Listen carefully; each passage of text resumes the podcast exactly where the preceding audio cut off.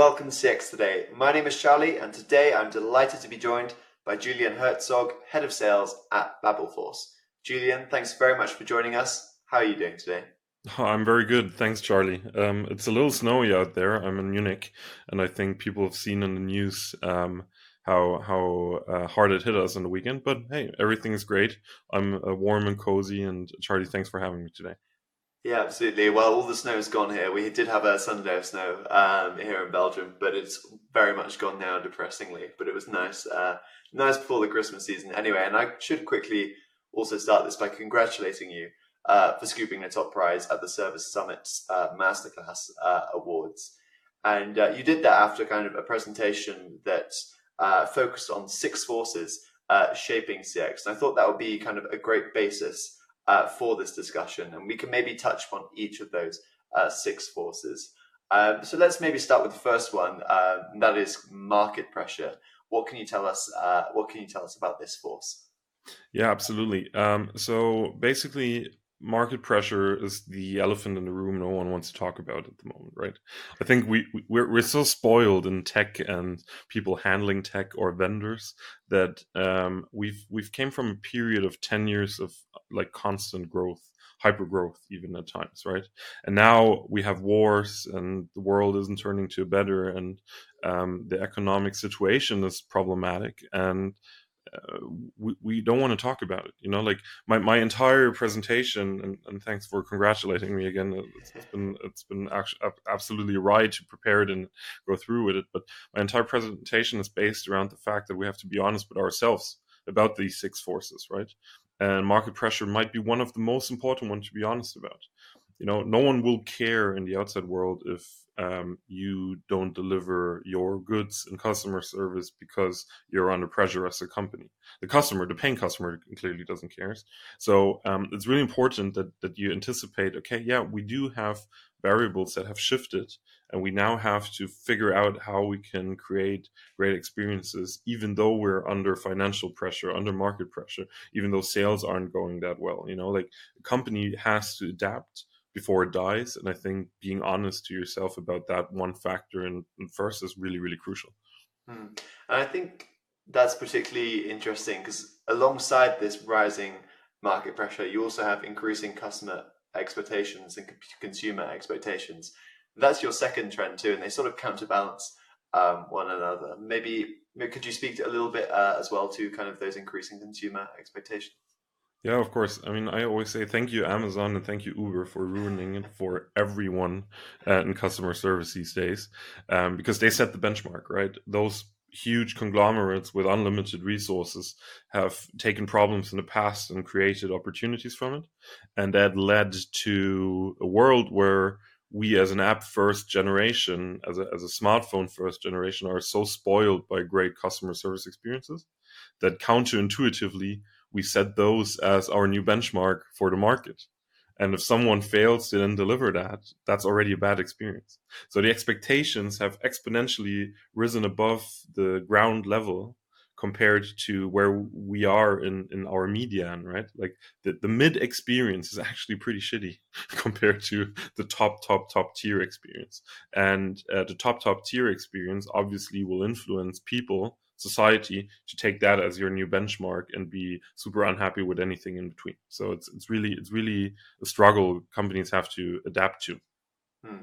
Yeah, I think it's interesting. As you say, you have those leaders like um, Amazon just kind of launching forwards, and you have everybody else is sort of desperately trying to uh, keep up with them, and a few are kind of dropping off um, at the back too. It's it's um, yeah, quite a bleak picture uh, to start with, uh, and maybe to almost kind of enhance the doom and gloom, I suppose. The next trend is uh, the increasing complexity within customer experience and kind of customer service operations. What can you, yeah, what can you tell us about that? Yeah, I mean, it comes back to the fact that everything that we're trying to achieve now is to make experiences better, right? Like um, the boom of creating shop systems is over in e-commerce, the boom of creating easy accessible apps for your finance, Um, personal finances is over. Those things are set in stone, right? Now it's about taking the existing processes and experiences and making them more accessible to your customers when it comes to problems, right? Um, and I think the problem we face here is we have a lot of complexity that we're facing from the past, because basically no company will start greenfield except it's a startup and it's going to scale quickly, right? Every big company that has a heavy B two C customer relationship um, history um, will start brownfield and have plenty, plenty of um, different systems in their landscape that have to be integrated, that have to talk to each other, right? And those systems are not all at the same state of technology. So it's really hard to harmonize this entire orchestration of processes to deliver one singular fantastic experience to the customer. And I think that's really why the complexity is such a crucial part of things. And um, I, I think that's actually, together with one of the next factors that you're gonna that you're gonna mention, uh, the the missing developers in this world, it's actually a real burden for companies to deal with, because they don't have the tech resources to adapt to that complexity, but uh, they have the complexity that they can't um, take away anymore because they rely on it. Mm. Yeah, absolutely. And I guess the cat's kind of out of the bag as well. Um, there for our fourth uh, force, but I think it leads kind of as you meant as you mentioned, it leads very nicely on. Uh, on from the increasing complexity of customer experience, and that is this developer shortages. What what what exactly are you seeing there?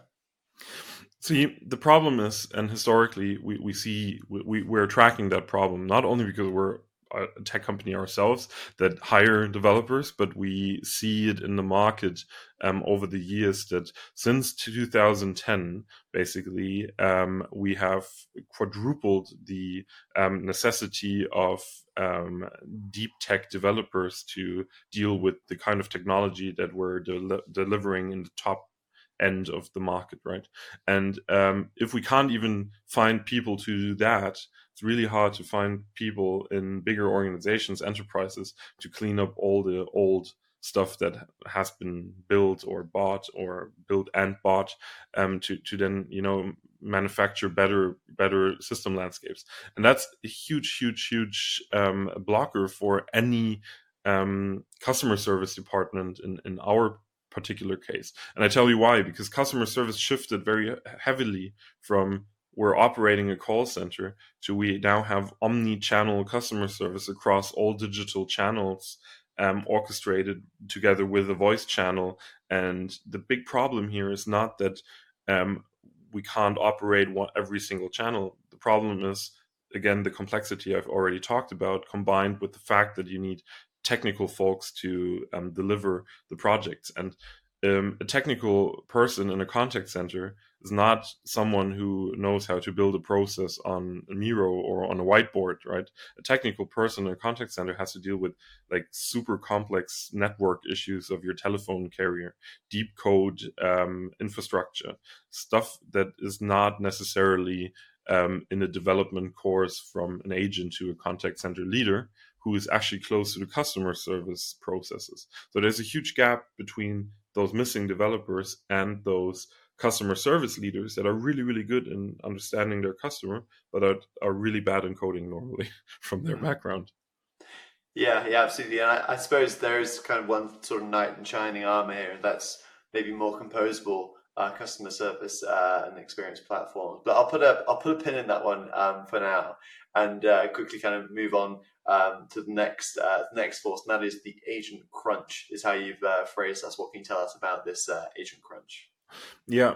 Um, so this is really, really um, interesting, because I don't think call center um, providers or people that operate a call center have, would have ever thought that they wouldn't find people to operate their call center. Technology is one thing, right? Technology is expensive. Investments are high. You have to prove an R O I to get in there. But now not finding people to deal with problems is actually the agent crunch that we're experiencing, especially since the pandemic um, um, in two thousand twenty, um, when people were really heavily being laid off and weren't able to Um, necessarily work in their contact centers. That was due to, by the way, missing technology that would enable them to work remotely um, heavily, right? Um, a lot of them uh, left because of that reason. Um, we really have seen a shift in in skills. People now experience that other areas of work, right, where you can be caring and, and empathetic, are um, also open for you to to work and be better paid. The contact center business, and we all know that, is a very, very cookie cutter business. It's all about very small margins. Salaries in, in the beginning, in the operational level, aren't necessarily high, right? You really have to have a passion for helping people to actually um, supersede your positions from time to time to make a career. And that was, was really, really hard in the past. And people just shifted away from contact centers because they said, why, why am I dealing with the problems of people all day for really bad pay? Right, I'm not being helped by technology. I'm not being helped by great processes. I'm like the bottleneck. Uh, why not being paid at least the same somewhere else and then move away? And now reality is that managers really struggle to find customer service agents, customer service specialists in um, a given field to deliver um, those high expectations customers have in the first place that we've already talked about. Mm. Yeah, and I guess a lot of people would kind of argue to that, oh, we have these kind of new co-pilots that come in that will support agents, maybe take a lot of their workload away and and sort of mitigate that trend, uh, perhaps. But I guess in practice, it's maybe not so, it's not as easy as that, and change doesn't happen. Uh, uh, absolutely, yeah. I mean, um, let me let me come in here, Charlie, quickly on the on the co-pilot topic. I think co-pilots are great, and, and technology will do a lot. And our last point we're going to talk about, obviously, is is the is the um, game changer in, in any industry at the moment. But besides those factors, you still need humans that are interested in interaction, problematic interaction, right? And no co-pilot in the world will put a smile on your face. No co-pilot in the world will help a customer being Um, uh, you know, like Heard, for example. We're dealing with um, huge enterprise organizations ourselves at Babelforce, and we see um, a lot that, you know, you, you can tell if people smile on the other end of the phone when when they take the call. And um, if you deal with these enterprise organizations that have sometimes very emotional topics to deal with, for example, loss, right, um, financial loss, personal loss, um, insurances, banks, those companies tend to underestimate the human touch that is necessary to create great experiences. And that's not solved by any co-pilot, um, any A I application, or anything that you would put out there on technology. So, you know, for us, our goal is always to figure out, okay, how can we help the human being more human through better processes and easier accessible information? And I think that is really key.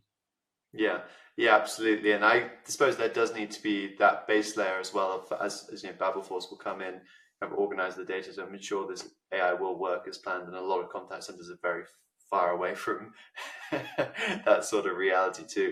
Um, but yeah, you did kind of uh, give a nod to it then. We are going to talk, as a, for our final force, you know, you hear about it everywhere now, A I innovation and hype. What more can you maybe tell us about that? Yeah, I mean, um, A I for us at Babelforce is a hygiene factor. It's a tool, but it's not center product, the thing that we do, right? We we we set out to build a platform to help people to compose better C X processes, uh, customer service processes on the voice channel. And um, A I helps us doing that. But A I is not our selling argument, right?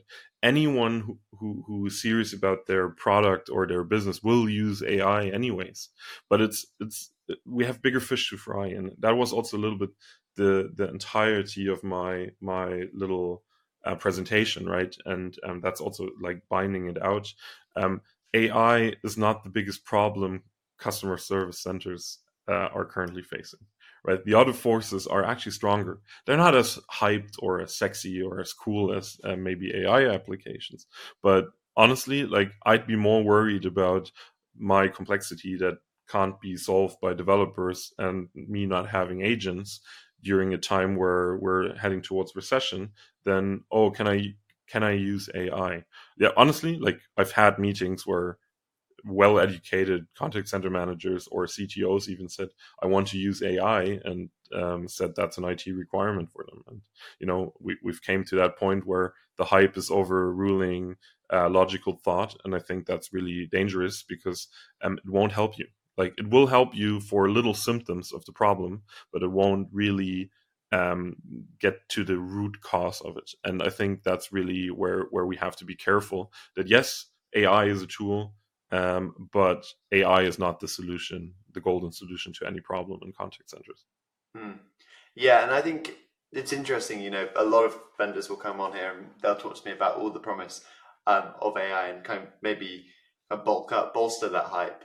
Um, and you're kind of taking kind of different angles, saying kind of make sure your processes are in place versus compose those processes with more uh, with more guile, I suppose. Um, what is that the message that you uh, maybe want to share from all of these six forces, or what's kind of the key message that you want to put out into the customer experience space now after going through each of those? Yeah. I mean, this is now the hook that I've also put into my presentation, right? Um, everyone that listened carefully um, noticed that we've only talked about five forces so far, like named five forces, but we said it's six forces. And what is the sixth force? And I think this is the this is the crucial point. Like, it's, and I, I really want to pin it to everyone involved in this discussion. Um, it's actually the managers out there. The sixth force shaping the contact centers of tomorrow aren't us vendors or technology. It's the managers that have to be count, like be hold accountable by themselves, especially to deliver the promises they put out to um, their teams, to their customers. And a lot of managers really forget that it's not their way that is the best. Mm. It's the way the customer thinks it's the best. And we have so many tiers between technology towards the end customer, right? The, the paying customer, that managers in between forget that it's not the best how they think it is. It's not the best how they think it's most efficient for their organization. It's the best for the customer that pays their product and hence keeps their company alive. So I think the sixth force, and this is really the, the most important one, and that's my core message, is all these five factors that we've discussed in detail combined, but the manager that keeps himself accountable um, to changing whatever, you know, they really want to achieve by accepting those five forces and then navigating into the future um, through change. And I think that's really the core message here. You you can't be successful if you're not willing to change, and you can't be successful if you don't put your customer first and customer service. I mean, that's the, the big pain everyone of our industry, I think, dreams um, nights about, right, is that gap between what I think is right and what my customer thinks is right, and what I think is customer centricity and what my customer thinks customer centricity looks like. So I think that's really the gap to close. Yeah, absolutely. And I think that's, as you mentioned, a really nice message uh, to close on. But I think it's been a great um, chat. So thank you very much uh, for joining me uh, today, uh, Julian. Thanks, Charlie, for having me. It's uh, been fun. And um, yeah, I mean, hopefully uh, we'll have great conversations with um, people that follow us about that topic, because I think it's really something uh, we should consider for twenty twenty-four to be a core, a core Um, value or understanding or concept that you can take with into the future. I think that's that's really that's really where we want to end. Hmm. Yeah, absolutely. And what I will do actually for everybody uh, that wants to dig in and find more, I'll add a couple of links into the description box um, below as well uh, to the Babelforce website. Uh, but yeah, thanks again, um, Julian. Great conversation. And um, yeah, thanks every- to everybody for watching uh, too. Bye for now.